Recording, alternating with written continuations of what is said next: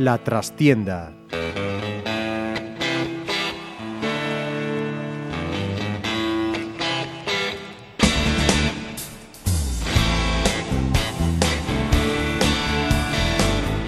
Saludos amigos, os habla Ramiro Espiño en nombre de todo el equipo. Comenzamos una nueva edición muy especial hoy de La Trastienda en Pontevedra Viva Radio. Jornada negra para un Pontevedra que vio como su fortín de pasarón saltaba por los aires frente al Rayo Majada Honda y con él el mínimo colchón de puntos que tenía. Los granates ya están rozando plaza de descenso directo y afrontarán el sábado una jornada fratricida en Coruxo. El Teucro dejaba escapar la ocasión de asegurar la permanencia dando aire al Puerto Sagunto y el Cisne hacía una vez más de las suyas perdiendo un partido en el último suspiro. Las buenas noticias llegaban de las chicas, con victorias del Arsil, que endereza rumbo en Barcelona, y Pollo Pescamar, que no desaprovechó la visita del colista Cádiz. Y es casualidad que en esta semana en la que celebramos el Día de la Mujer sean ellas las que nos hayan dado las alegrías deportivas. Y de ellas y con ellas vamos a hablar en la trastienda, como en toda la programación de Pontevedra Viva Radio, dedicada a ese Día de la Mujer. Tenemos cuatro invitadas que tienen mucho que decir y que opinar porque todas ellas son un claro ejemplo de lo mucho que hacen en sus distintas disciplinas deportivas. E a partir daqui o noso programa será en galego, porque creo que é o idioma que procede neste momento, aínda que cada un se pode expresar como queira e como lle dé a gana, non? Como máis cómodo este.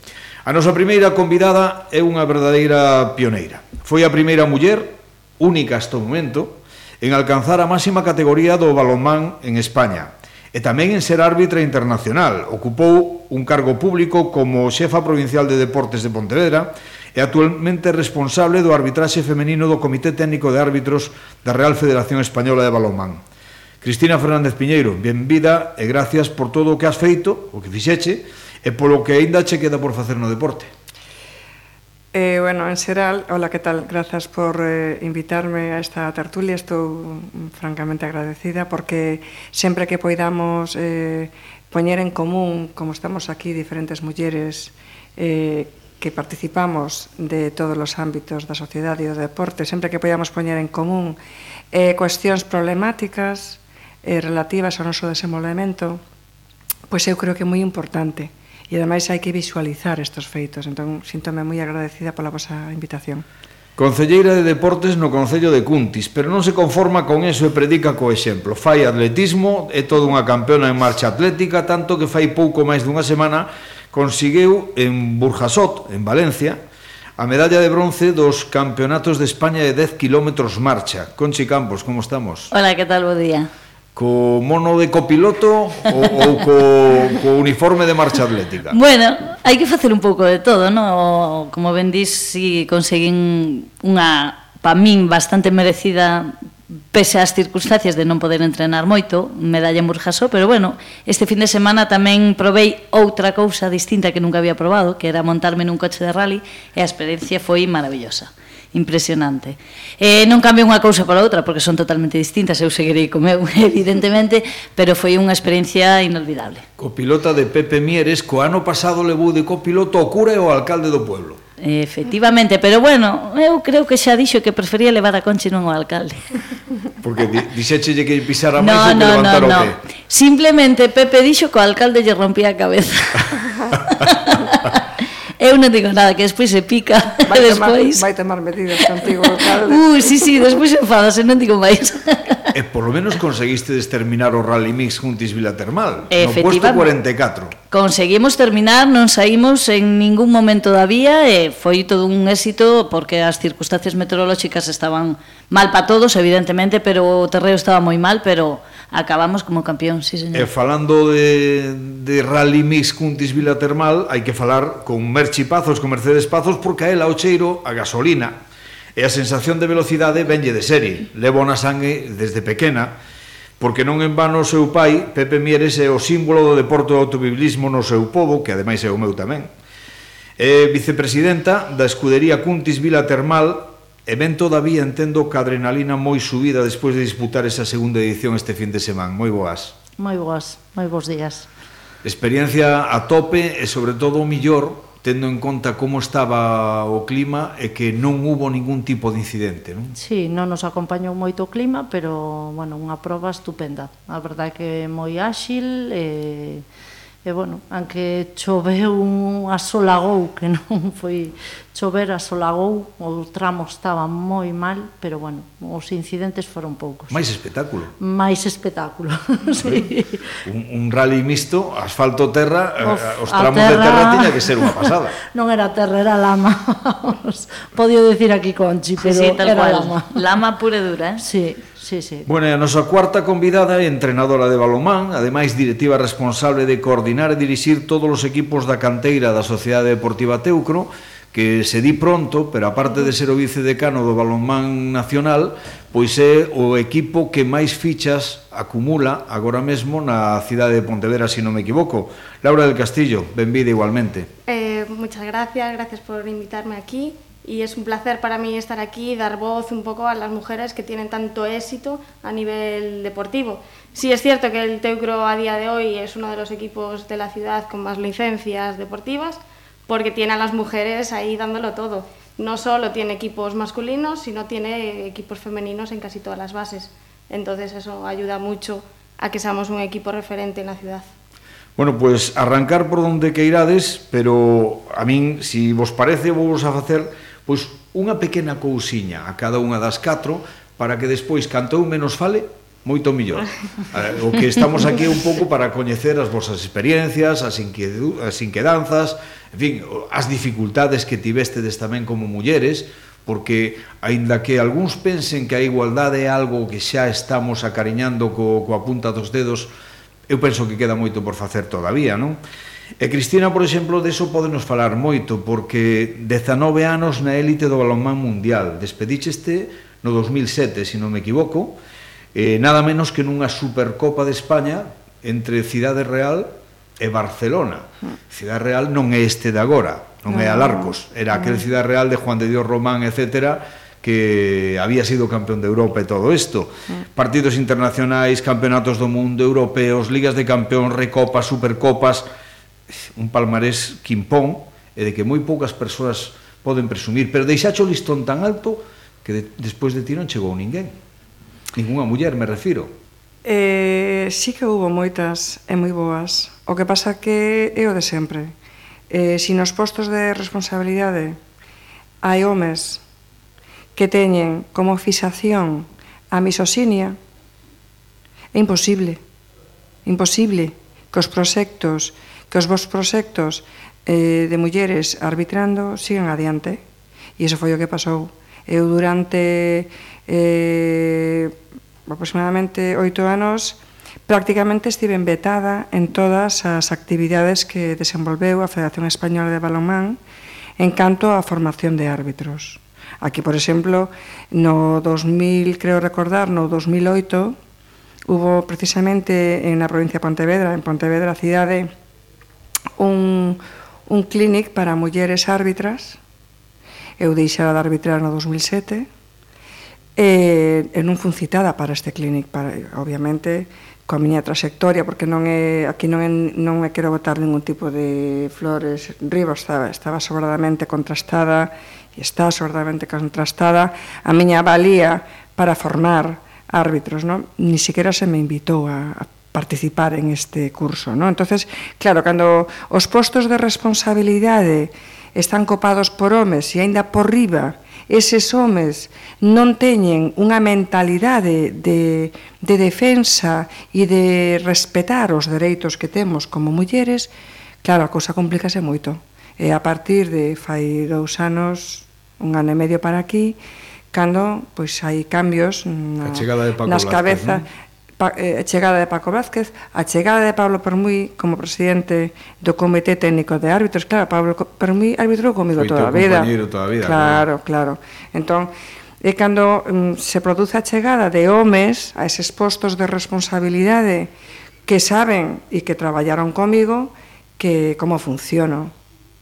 Entonces, e cando realmente te respetan, logo tú como muller podes equivocarte, As mulleres como árbitras equivócanse, pero non están descalificadas polo feito de ser mulleres. Están descalificadas porque non arbitran ben, e punto. Pero fíxate, Cristina, que penso, acabas de dicir unha cousa que para min é moi irrelevante, non? É reflexo da situación que vivimos precisamente. Ten que chegar Pablo Permui, que foi o teu compañeiro de arbitraxe durante moito tempo, para que alguén recorde que hai unha muller que estivo 19 anos na élite. Uh -huh. Ademais, cunha salvedade que España, España é pioneira. Non hai ningunha muller no mundo, ni ningún comité de árbitros do mundo que confiara plenamente na capacidade dunha muller para arbitrar. E iso aconteceu en España, somos pioneiros. Eu arbitrei seis finales de Copa de Rei. Eso non o arbitras porque te queiran colocar. Arbitras porque vales. Eu eh, arbitrei a primeira final da Champions femenina de Europa, arbitreina eu con Pablo, e eu son a primeira muller que arbitrou unha final de Champions en Europa. Pero que son a primeira muller, e ademais a Federación Europea tomoume como exemplo, eh, cando no 96 era a única muller que arbitraba en Europa. Entón, tomáronme como exemplo para eh, eh, abrir o camiño en Europa a que houbera mulleres arbitrando. Hoxe en día hai máis de 30. Hoxe en día é impensable en Europa que non arbitren mulleres un campeonato de Europa femenino, a competición regular de, das diferentes competicións europeas, etc. etc. E España é pioneira. Pero, claro, eso non quita que en determinados momentos eh, os homes con responsa pero que non é solamente, non é algo que acontece no, no balomán, acontecerá no atletismo, acontecerá no, nas, nas escuderías sí. e eh, mm, probablemente non aconteza no balonmano e aquí temos o exemplo de Laura porque son coñecedores realmente da nosa valía e nos valoran. Eu entendo así. E no balonmán sí, sí. en moitos clubes coñecen e respetan perfectamente a valía das mulleres e Laura pode está aquí para decilo. Sí, yo llevo ya 14 años en el club, aunque soy muy joven, Llevo 14 años en el club y creo que fue una de esas ventajas que tuve, que llevé tanto progresión en el club para que me conocieran y pudieran ver que valía para ese puesto. Si llegara de fuera, no sé yo si conseguiría el puesto ese, porque no tendrían una referencia en mano para saber que estaba capacitado para ahí. Es que quizá Balomán, especialmente, non? Eu creo, por exemplo, eh, son testigo en primeira persona do difícil que foron os primeiros anos para Cristina, non? E digo, son testigo en primeira persona non na faceta xornalística, sino porque cando ela empezaba a pitar eu terminaba de xogar, o sea que algunha que outra vez me pitou, eh, dende dentro da, das pistas, das canchas, teño escoitado tamén moitas tonterías que se decían aquel entonces e que había que aguantar. Non? A ver, é que eu non sei as que as demais compañeiras que estades aquí si pasastedes esta fase. Eu, por exemplo, agora, todo isto que dicen del acoso e todo isto, a ver, eso estaba latente. Eu cando empecé a arbitrar tiña 17 anos. E, e se non era en forma de acoso, era en forma de reseitamento social. Perdón, e arbitrabas a homes de 30 e moitos e cerca de 40. Pero había reseitamento social, porque, pois, por exemplo, eu atopeime no ano 93 que non tiña parella internacional. Por que? Porque a parella que arbitraba comigo internacional eh, díxome que non podía arbitrar comigo porque a súa muller non lle deixaba. Porque claro, a ver que íamos a facernos cando íamos de viaxe. O sea, eu, e eh, ademais, en aquel momento, xa estaba casada, levaba dous anos casada, pero tes que soportar unha serie de indolencia e de falta de respeto social, porque é unha falta sí, sí, de respeto sí. social. Total e absoluto. Eh, que incre é inaudita. Eh, me quedei sin parella arbitral internacional, que en ese ano eu xa pitara con Pablo moitísimas veces e en Primeira Nacional. Pablo Permuy fixo o curso internacional en Francia con Pacuguet, precisamente para que eu puidera ter un compañeiro que si, sí, a súa muller non lle poñía problemas para arbitrar conmigo. Que mirade que injusticia e que falta de respeto a miña persoa. O sea que eu supostamente era unha devoradora de hombres. Sí, sí, claro. Sí, claro. Todo porque, porque iba estaba... simplemente para eso, xa. Está claro. A ver, parte de arbitrar claro. me iba a tirar a, a un compañero árbitro claro. cada fin de semana. Claro, meterse no mesmo mismo que solo bueno, había bueno, un bueno. arbitral. Claro. Por claro. exemplo, o sea, eh, terrible. O sea, de, e entonces claro, tes que ter as cousas moi claras para decir, no, isto non pode ser. E eu sempre que falo en, en espazos, con, sobre todo con, coas chicas xóvenes, sempre lles digo o mismo, sempre lles, lles recalco o mesmo. Por favor, non deixedes de loitar polo que vos queredes, porque eso é importante. O resto non vale. O importante é o que vos queredes, non deixedes de facer unha cousa que queredes por el que dirán. Non, non, eso está claro Porque entonces no. sempre vos sentiredes eh, frustradas. Uh -huh. E non, señor, non es, tú non és a que estás equivocada. Está equivocado a xente que non ten eh, ou que non está formada, ou que non está debidamente educada, o que non sei que pasa por, esa, por esas cabezas, pero as chicas e as nenas formadas eh, non, es, non, non están equivocadas. Eu, por exemplo, pola miña parte, tive, fun unha afortunada, porque a miña familia sempre me apoiou. O sea, meu pai era o primeiro que iba comigo aos partidos. Ou a miña nai, o sea, sempre respetaron moito esa cuestión, non?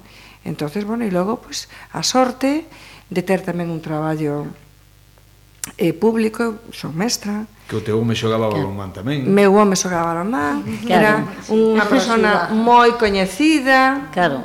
Entonces decían, bueno, tampouco tanto será, non será tan devoradora de hombres cando o seu home sigue con ela. A ver, un pouco a cousa... Sí. E sempre que podía estaba engarada vendo de pitar. Pobre, sí, a verdad que aí o pasou fatal, eh? Supoño. Sí.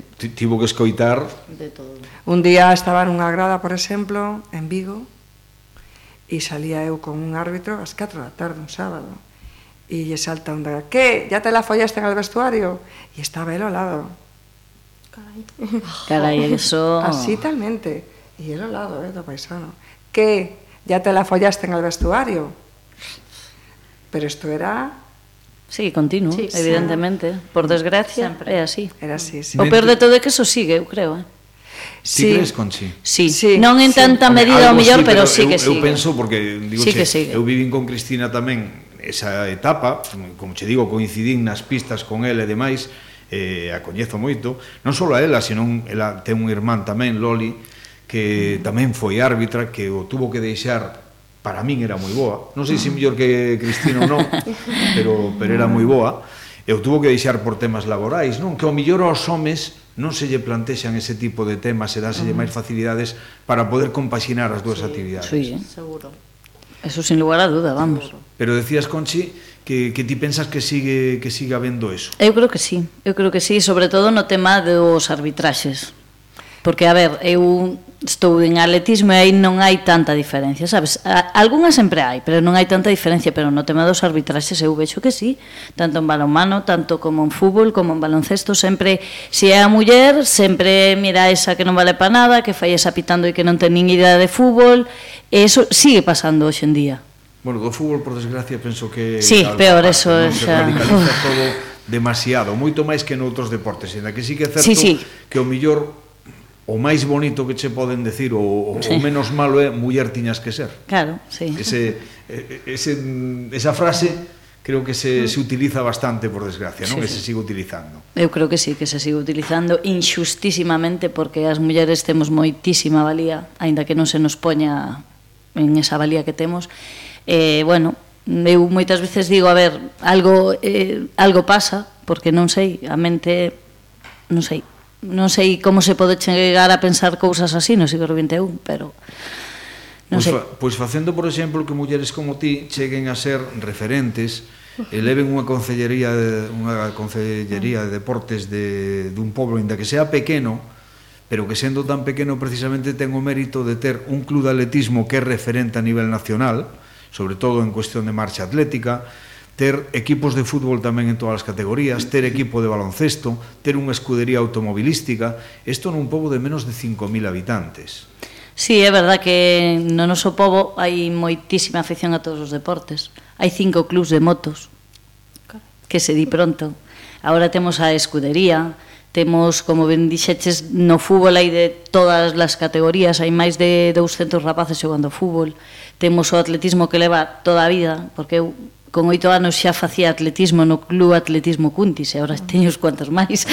Entón, eh, máis, máis. Sí, na, tres, tres ou catro, tres ou catro, sí, sí, creo casi, que, casi, creo casi. que vos gañeu a todas. Bueno, sí, bueno, andamos por aí todos, pero... Detrás.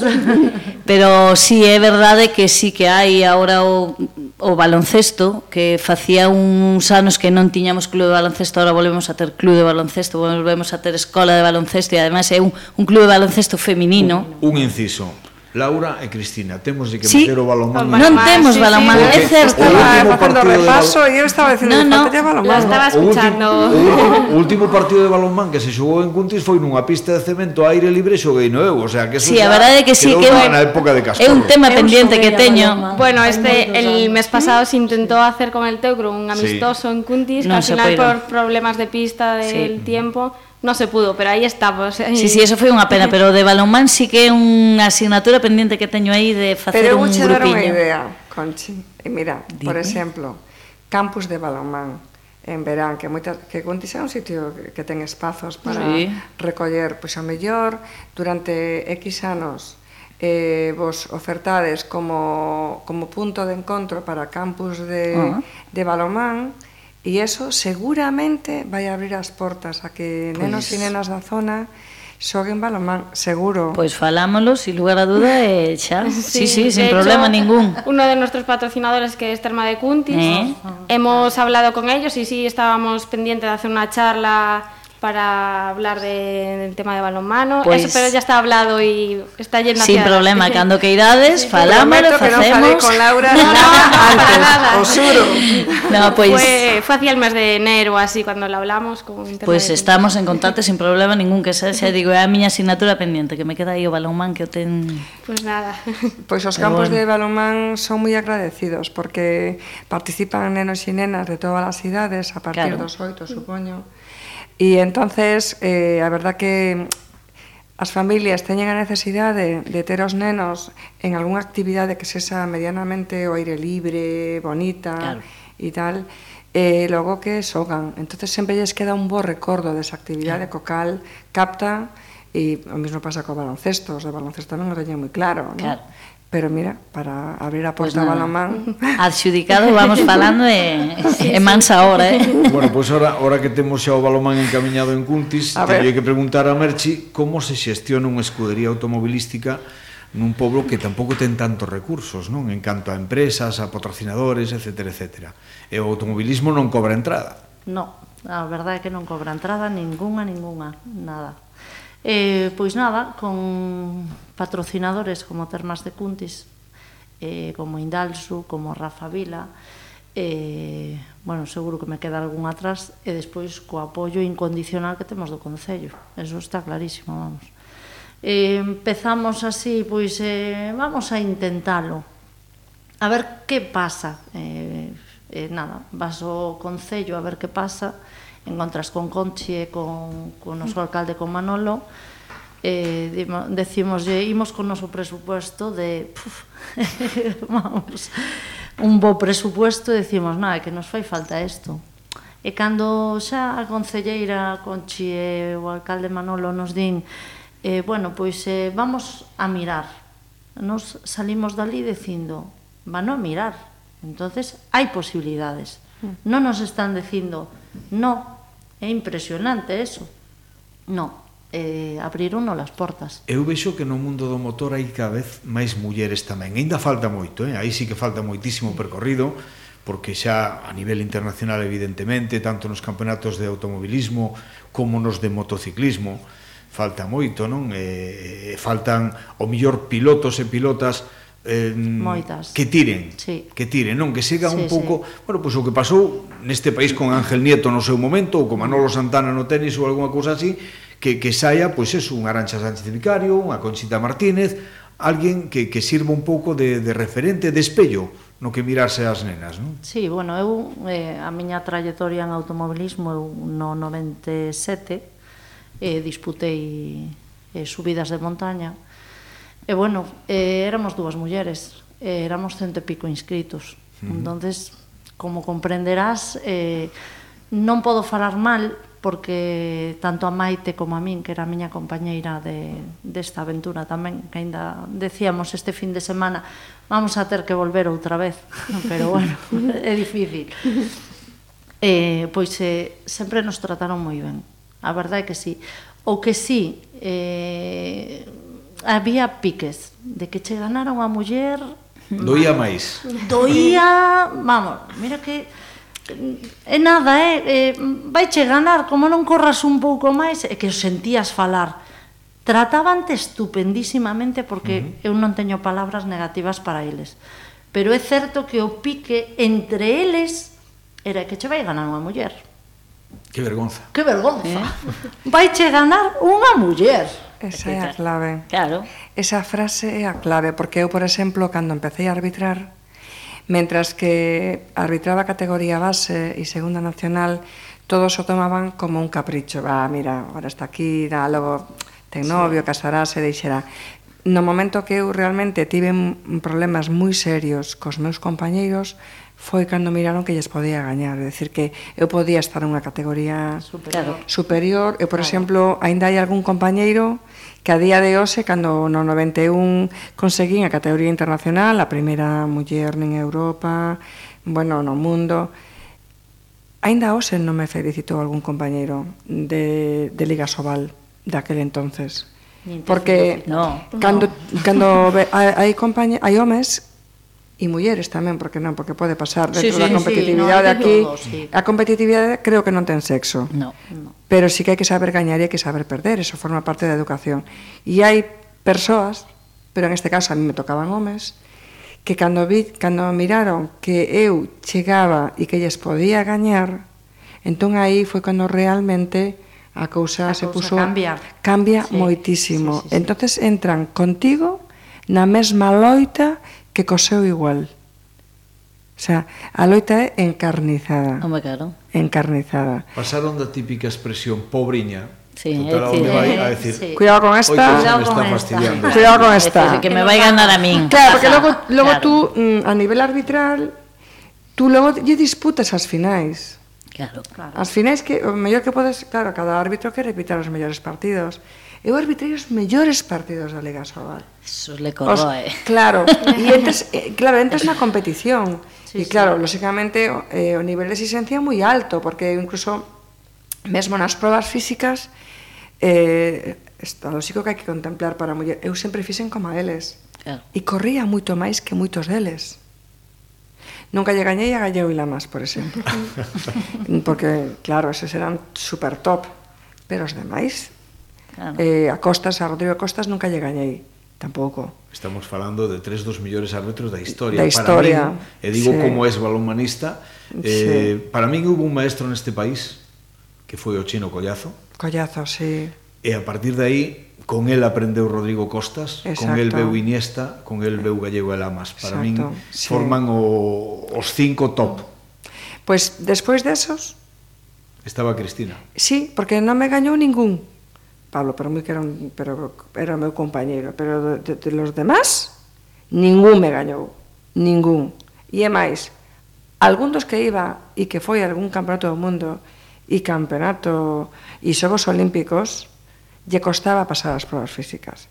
Entón, aí, claro, claro. tiñas que ser super competitiva. Claro, claro E aí era cando empezan a ver que lle podes gañar, mm. que te disputas as finais de Copa, porque claro, logo era, os, un objetivo era pitar a final de Copa.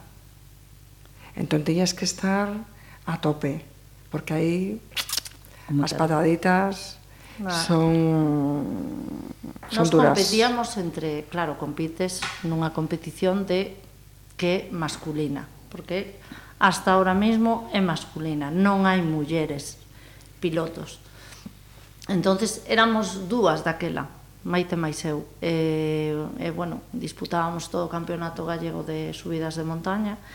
E si sí, é certo que entre ele máis eu había competitividade eh, moita porque viñamos a subida aquí a Pontevedra e quería ganar eu. Eu vivo cerquiña a Pontevedra, entonces era a miña subida.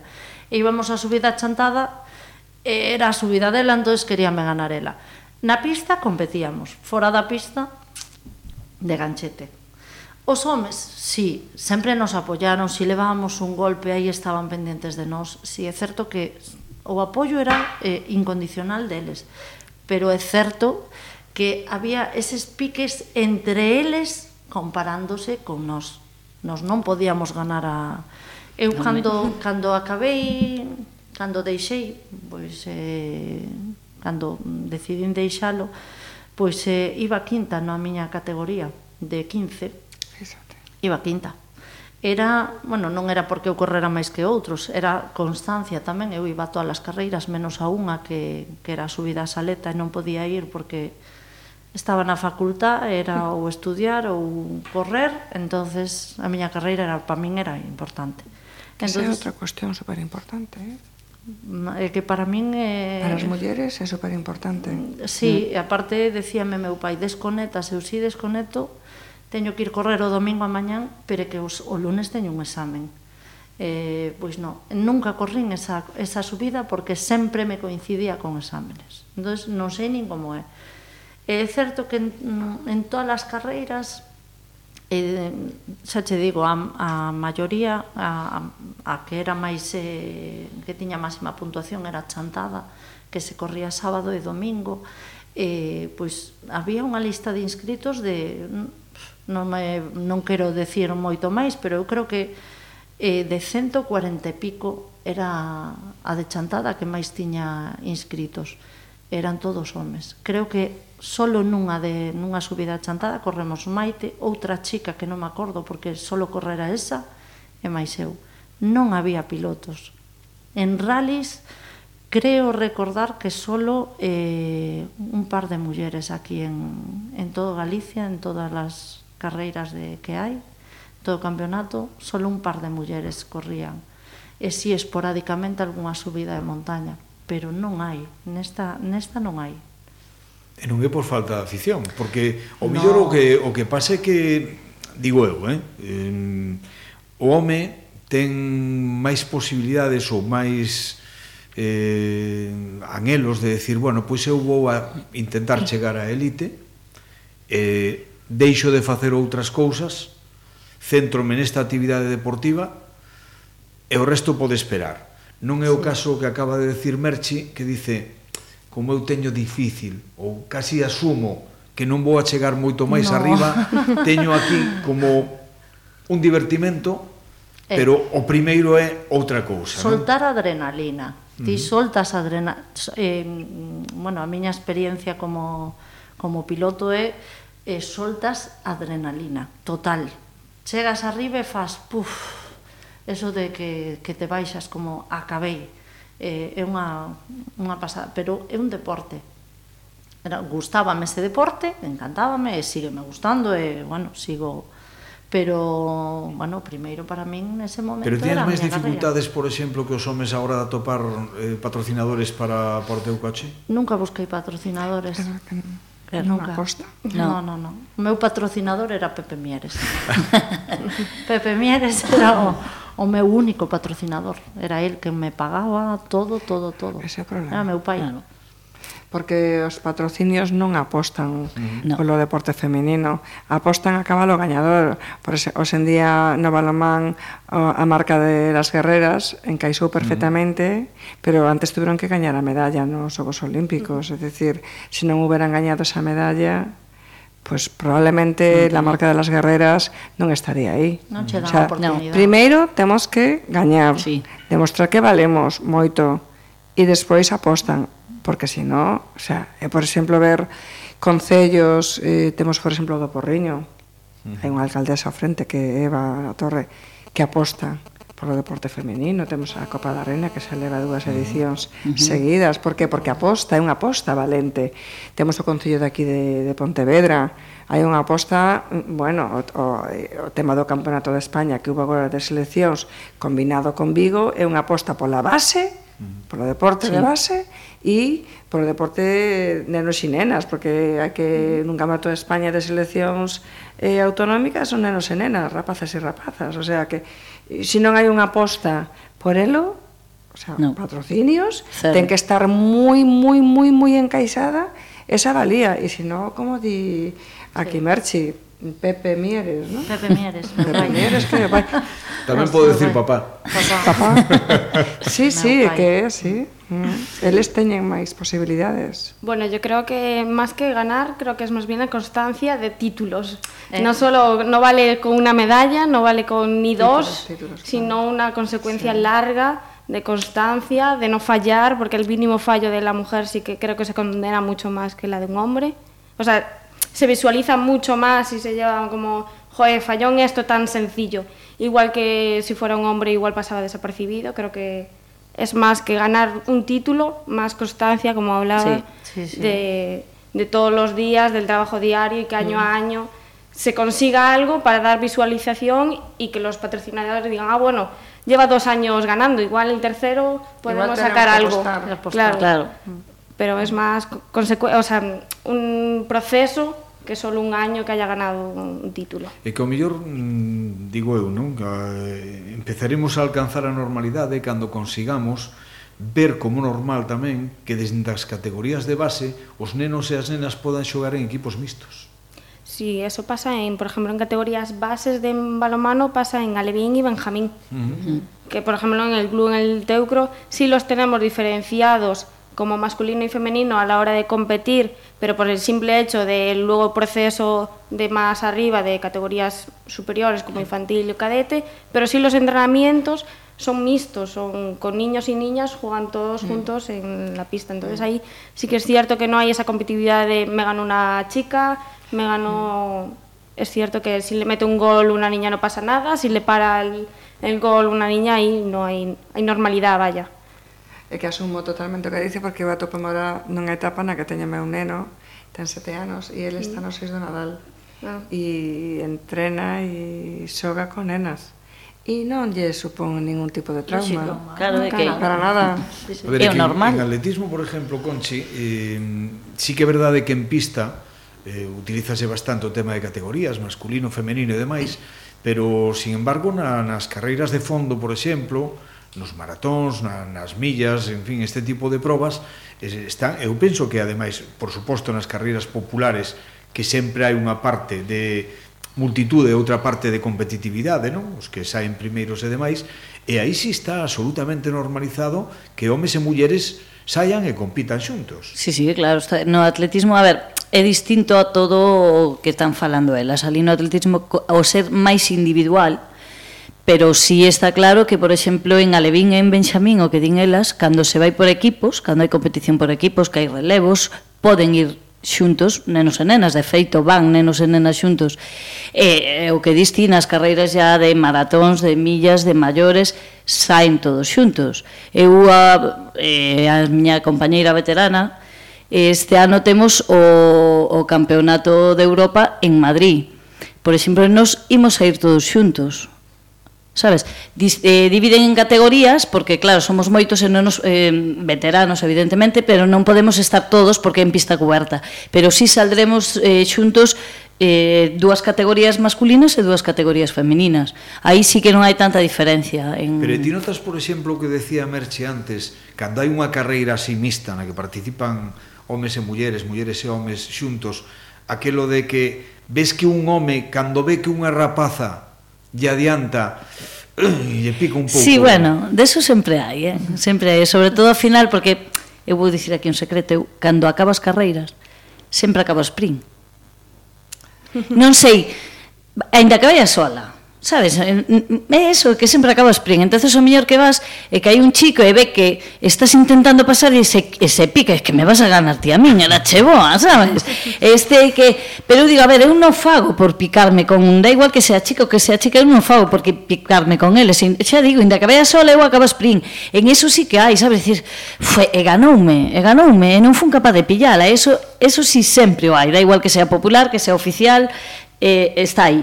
Está aí e sí, sí que se nota sí que se nota. Non tanto a tanto nivel como no automobilismo, o mellor, pero eso sí sempre o hai, sempre se nota moito. moito. Queda moito por facer, evidentemente a pregunta é moi clara.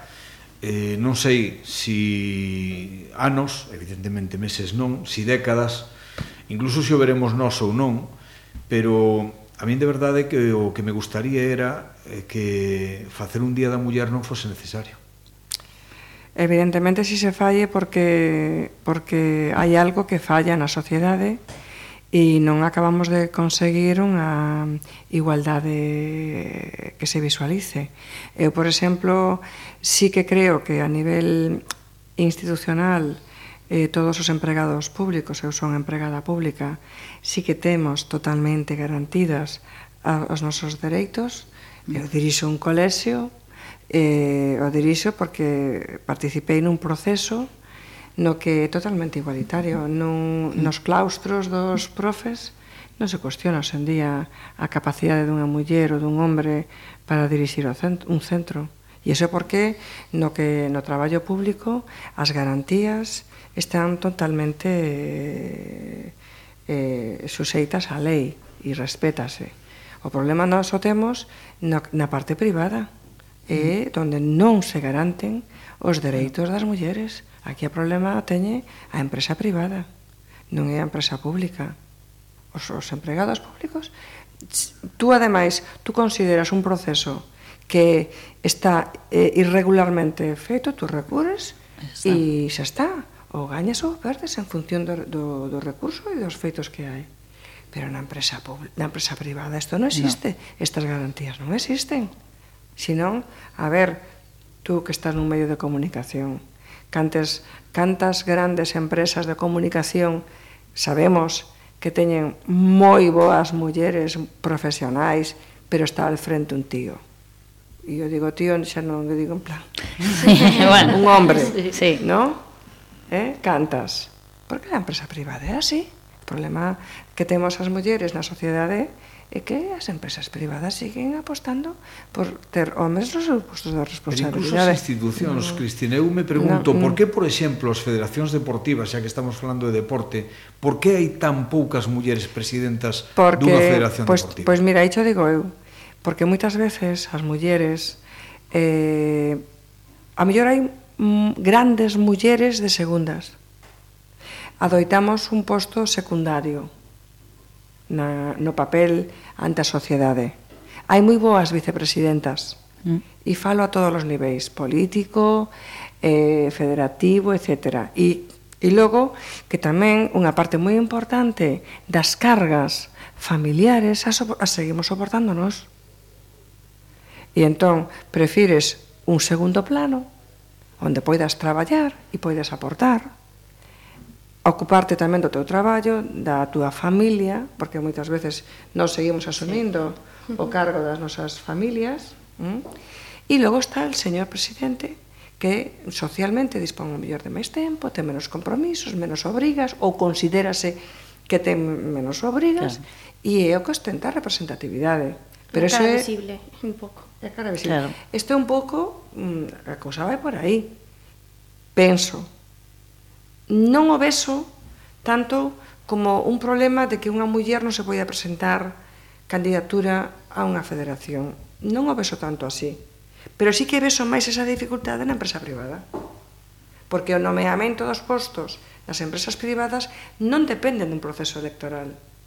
Pro dependen mm. normalmente de nomear a dedo. Eu, sí. A ver, eu sei, e a máis bueno decir, en a banca, coñezo unha muller que ten un problema coa súa filla, un problema de saúde, ela manifestou na súa empresa que en a banca que non pode eh, prestar a dedicación exclusiva de horas fora do horario laboral porque ten un problema familiar en, eh, en, eh, personalizado na súa filla porque necesita unha atención determinada e el, esa muller sí que é empleada, obviamente non a, de, non a despiden, pero está condenada a non escalar postos en a banca. Hombre, pois pues mira, e por qué? Por qué? Si, si ela cumple como traballadora e a mellor está moito mellor formada que calquera, que calquera dos seus compañeiros, pero, chico, as cousas son así. Claro. entonces na empresa privada, as, os mecanismos de selección non son democráticos. No. Para nada. E ese é o problema que temos. Pensades e con isto imos rematando xa, porque vai pasando o tempo, parece que non, e levamos xa un montón de tempo falando, o sea, claro, eh, nos, alguna, falamos, sí, nos deixas. De vos, alguna de vos cando empezábamos o programa decíades que non tiñades experiencia en isto e que o guión se iba a facer, non, que se os iba a facer costa arriba. Eu penso que non estuvo tan mal. No, podemos seguir. Olvidastes vos de que había un micrófono aberto. Totalmente. Eso é, eso é bo. Eh, decía eu, mm, por, por pechar un pouco para, para as catro, non? Eh, pensades que o deporte está dando un primeiro paso ou vai por diante que outras facetas da vida no tema da igualdade da muller e o home? Difícil pregunta. De eso se trata? Eu creo que depende moito dos medios de comunicación tamén. Eh... Fan un papel fundamental, porque que se visualicen as mulleres campeonas eh, nun medio de comunicación onde estábamos mirando como Ana Peleteiro quedou terceira Bravísima. Eh, pero hubo en algún medio de comunicación na, na, na tele, por exemplo, que daban información de que uno quedara descalificado, sí. outro tivo e, e obviaron Ana. A medalla de bronce de Ana Peleteiro. Non saiu nos... seguro que ninguna portada de ningún periódico. Histórica estábamos... medalla de bronce porque claro. en salto, en triple claro. salto, desde Areta non Nada. hubo outro, era un home. Entón, eu, claro. por exemplo... É que... 60. Aí ten toda a razón, todo é a cuestión de, de que se visualice. A ver, vou ser mala, pero é máis importante o peinado de Cristiano Ronaldo que a medalla de Ana Peleteiro. Claro, é terrible. Eh, que é así, é, terrible. é así. Penoso dicilo, pero é así. E as nenas necesitan visualizar os, os seus ídolos, non? Claro, claro. Ademais, sí. un natural que estuvo, Ana, que, que é un jo, encanto. É un encanto, eu encanto que conozo persoalmente, é un encanto da rapaza. Estuvo é un natural, encanto. a pesar de que agora, por razóns de, de, de entrenos e demais, mm. está vivindo en Guadalaxara, sí pero o acento galego non se quita. Que va, que va, que va. Ese non se nos quita ninguén, eh? eso está claro que no. Eh. Estivo claro. genial. E nos en casa estábamos meu marido e eu mirando un determinado informativo e diximos, inconcebible, que non poñan a Ana Paleteiro falando, porque houve outros que sí que a puseron. Pero claro. non en todos os informativos no. foi apertura. No. Dices tú, non pode ser. Pensad unha cousa, é que a pensen os que siguen menospreciando as mulleres no deporte. Eh, botado un vistazo ao medalleiro dos últimos grandes torneos e falo de Olimpiadas, falo de Mundiales e demais, e cando presumimos de medallas, porque todos todos somos do atletismo cando chega unha Olimpiada e se gana unha medalla. Todos somos do rugby cando se fai algo. Todos somos de hockey a patins, por exemplo, cando en Barcelona 92 as mulleres con 500 licencias ganan a medalla de ouro, pero logo nunca máis se supo, non? Mm. Eh, as medallas están vindo en maior número polo deporte femenino uh -huh. que polo deporte masculino. Eh, eu penso de verdade que tamén por ese camiño se chega á igualdade no deporte, espero que no resto de, de cousas e de, de, de todos os órdenes da vida, non? Laura, moitísimas gracias. Merchi, gracias. Conchi, gracias. Cristina, un placer gracias. de verdad tenvos aquí inaugurando esta semana especial de programación do día do 8M en Pontevedra Viva Radio. E, lóxicamente, eh, temos que deixarvos co nos habitual despedida musical que non podía ser, nesta ocasión, non podía vir máis que a través dunha voz de muller. Eh, quen millor que Tina Turner ese é o mítico sí. The Best. Ah. Por que elas son así? Simplemente as millores. Como sempre, que o disfrutedes. Hasta a próxima semana. Moitas gracias por escoitarnos. Grazas. Grazas. Gracias.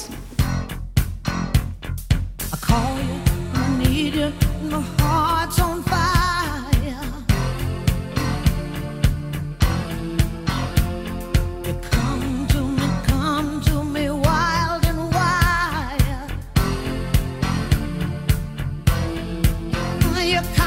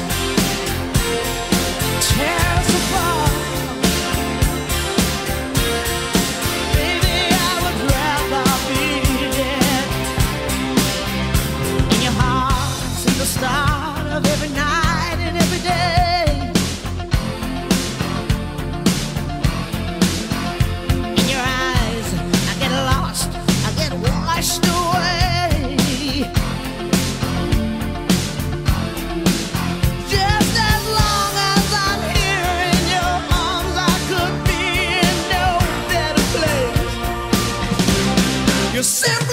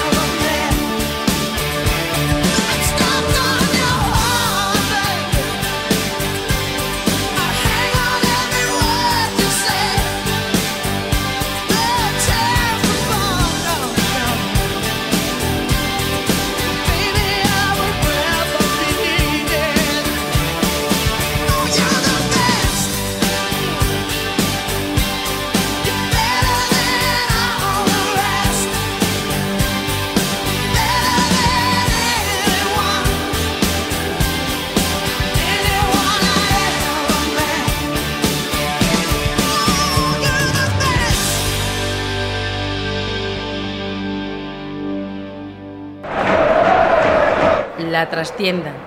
Pontevedra Vivarrado.